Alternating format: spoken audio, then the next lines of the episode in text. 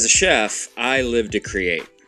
The process of turning a raw product into a finished expression of a thought or an idea is really gratifying and pretty addictive. Over the years, I've met many, many other people that are also pretty obsessed with this process. Musicians, artists, designers, architects, and others all share a common bond a specific yet undefined vision delivered to a trusting audience. And like you, I want to know what the creator was thinking when they set to work with only the sacred promise of their public. That promise, I'll leave it up to you, chef. This podcast explores the start, the finish, and the why. I'm Neal Brown, and this is Omakase.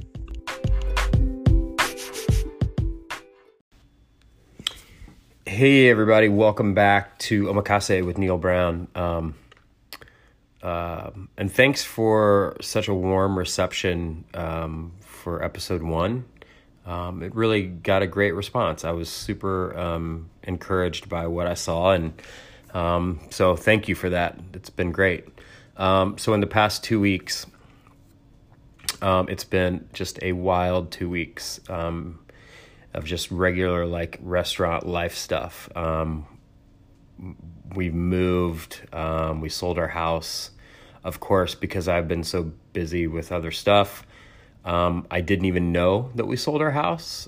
Um, and it sort of crept up on me. And um, so we packed and um, moved and unpacked. And in the middle of all of that, um, we had a massive, um, we'll call it a water event um, at Ukiyo, where we took on water in our restaurant from the roof. The roof leaked. had a it was a very old roof, and um, so we uh, had to file a massive insurance claim and had to have a bunch of stuff done in the restaurant. And so the restaurant's been closed um, for now going on uh, we're going on our second week now, which is really sad and really unfortunate because we've got staff and team that are out of work for now, and um, luckily we've got insurance and all that good stuff. But you know, it's just been um, it's been tough for the staff, and which just makes it tough on me because I I hate to see people struggle. I know these guys work. Um,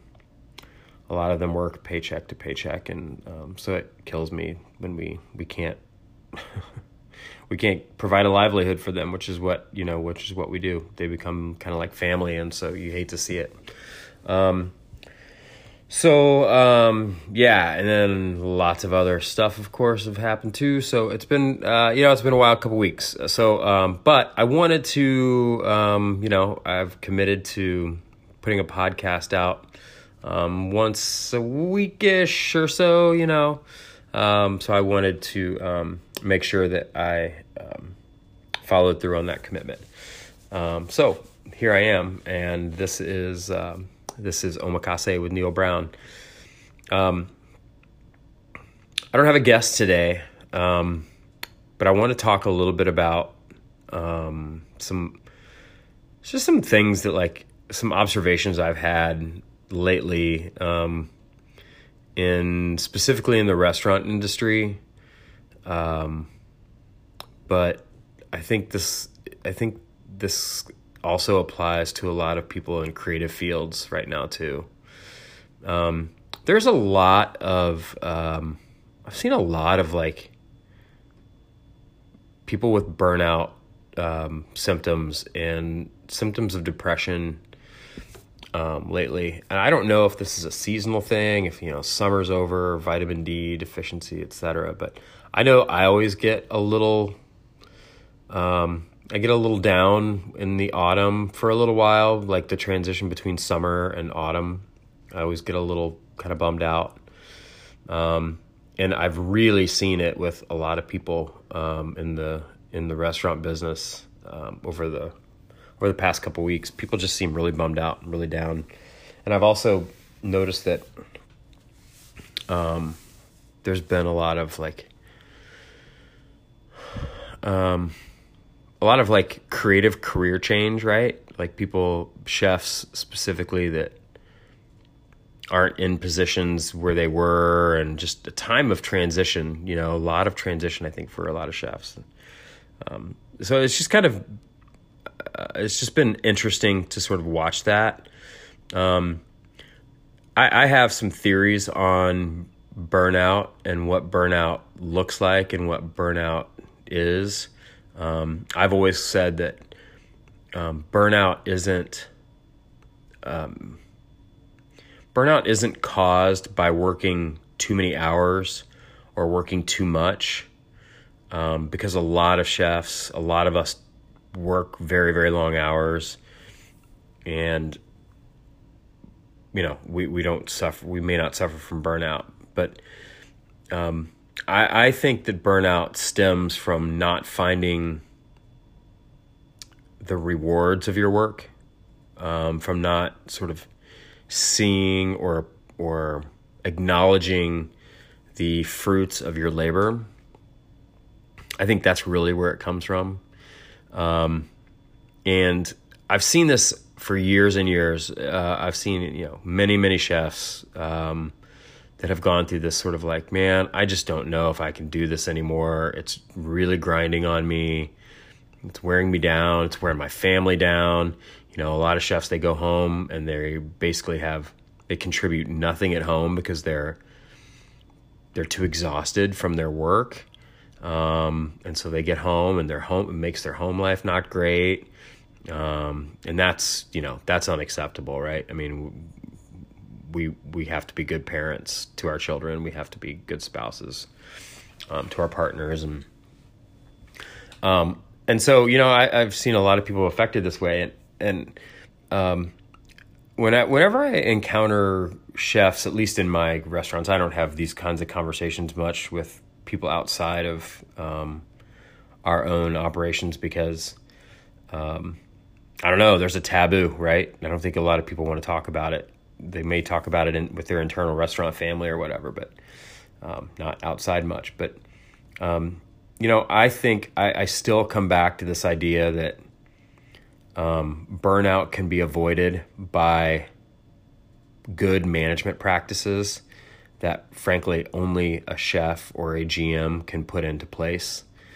Um, systems based management is um, something I have been preaching forever. Um, I believe in it. Um, everything should have a system, everything should have a checklist. And if you can get buy in from people, um, your staff, which you have to demand, by the way, um, it makes your job so much easier because you aren't, you don't feel like you're spinning your wheels, you know.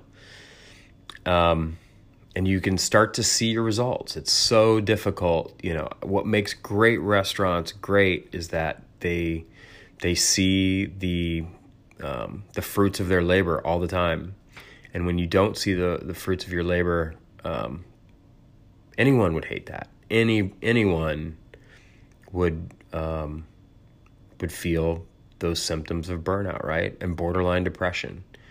Um, nobody wants to do something um, for God knows how many hours out of the day um, and not reap the rewards of that. It's just not fair to ask uh, of anyone, and it's certainly not fair uh, of one to ask of themselves.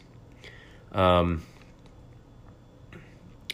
so you know, I would just say like if you're if you if you're feeling some of these um, these sort of feelings of burnout where you just don't you just don't know if you want to be in the industry anymore. Um, maybe you know maybe it's possible that you need to get in an environment um, where they practice sort of systems based um, management. And I think you might find that that structure can really, really help you see um, the rewards of your work. Um, so that I'm going to get off my soapbox on that, but I'm kind of, but I want to, I want to continue on with this, this idea that um, people are it's a weird time of year, and um, I, know chefs that are transitioning. I've actually got a chef at Ukiyo. Matthew Roby is um, God bless him because he's been a great friend and a great chef. We've worked together for, for a long time, um, all the way back in the original um, Libertine location days. Um, he's been our chef at Ukiyo since opening day. In fact, he, and I have developed Ukiyo together, and we really hate to see him go. Um, but he's, uh, you know, he's moving on, and he wants to broaden his horizons. He wants to do other stuff, um, and that's the, you know, that is you earn that over time, and um, he has certainly earned. Uh, the right to be able to make those kinds of decisions and uh, and better himself and better his family, hopefully, and and move on. So, um, but um, you know, I've seen there's just been a lot of movement. It seems like, and and I, I feel like I feel like it's not. Um, I feel like not all of it is really healthy, right? Not all of it is like this upward mobility, this upward movement. I feel like a lot of it's um, I don't know if it's where we are from like uh, the restaurant climate in Indianapolis. It's possible that because we are starting to level off, you're starting to see some market corrections. Um, so there's movement in the market in that regard. I'm not sure, but I, I just feel like um, there's an unease with chefs right now. Um, and I don't like to see it. I wish I wish we were all really successful, and I wish everyone was really you know, just really happy and grinding away and doing their thing. But um, it it does seem to me like in the autumn, every year you kind of see this. It's very strange. So I'm curious.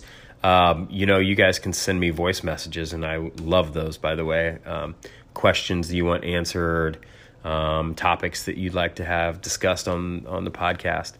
Um, you can send me a voice message um, through your um, through Anchor or through whichever platform you use to to listen to this podcast.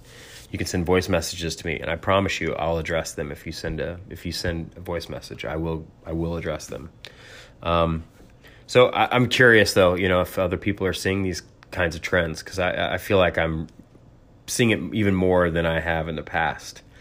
Um, you know, I think th- this podcast is sort of um, a place for creative conversations, conversations with creative people.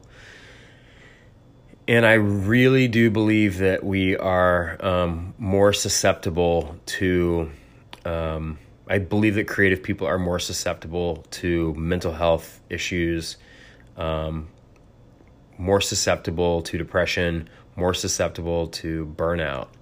And so this is going to be a space where we have those kinds of conversations. And I hope we have some really candid ones because um, I think that those conversations, getting people to understand that, um, not getting people to understand, but allowing people to understand and allowing um, some vulnerability in this space um, will maybe help people realize that there are a lot of us out there that struggle with this. God knows, you know, I've been pretty open about my struggles with depression over the years. Um, and a lot of chefs, man, I, I, know more chefs than not that um, that have struggled with depression and um, other, you know, God, lots of other mental ailments, you know. Um, so I hope that we can have some really, really candid conversations um, about that in this in this forum, and that it's helpful to people because I um, I don't like to see people hurting. I don't like to see my friends hurting. Um, and so, if we can help, we we will absolutely do everything we can to do that. So, um, I know this was short, but a podcast is a podcast, and it's my podcast, and I get to make it however long or short I want, right? Yeah, what's up? Um, no, anyway. Um, so I know this is a little short. I'm going to cut it short because I'm sitting in an apartment. We rented an apartment until we figure out where we're going to live permanently. So I'm sitting in an apartment and I am surrounded by boxes and shit and it's just it's a mess and my OCD can't take it anymore and therefore I've got to start unpacking some boxes maybe after I go down and fish for 10 minutes. Um, anyway, hey, I want to say that I really appreciate you guys listening, and um, I hope we have some great, great conversations, helpful conversations around a very serious, you know, set of topics um, in in depression and mental health, and that's um, unfortunately so a part of the creative sort of um, um, landscape that I don't think we can have conversations about creativity without having conversations about mental health and how we regulate ourselves and how we manage our time.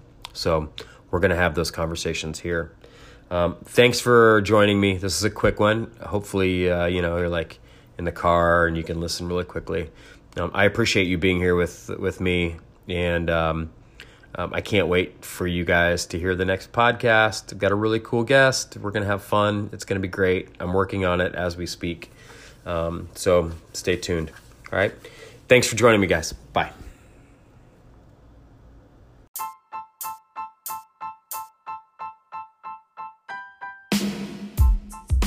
Thanks for listening to Omakase with Neal Brown. You can find our podcast across all streaming platforms, including Spotify, Stitcher, TuneIn, Apple Podcasts, Google Podcasts, and more.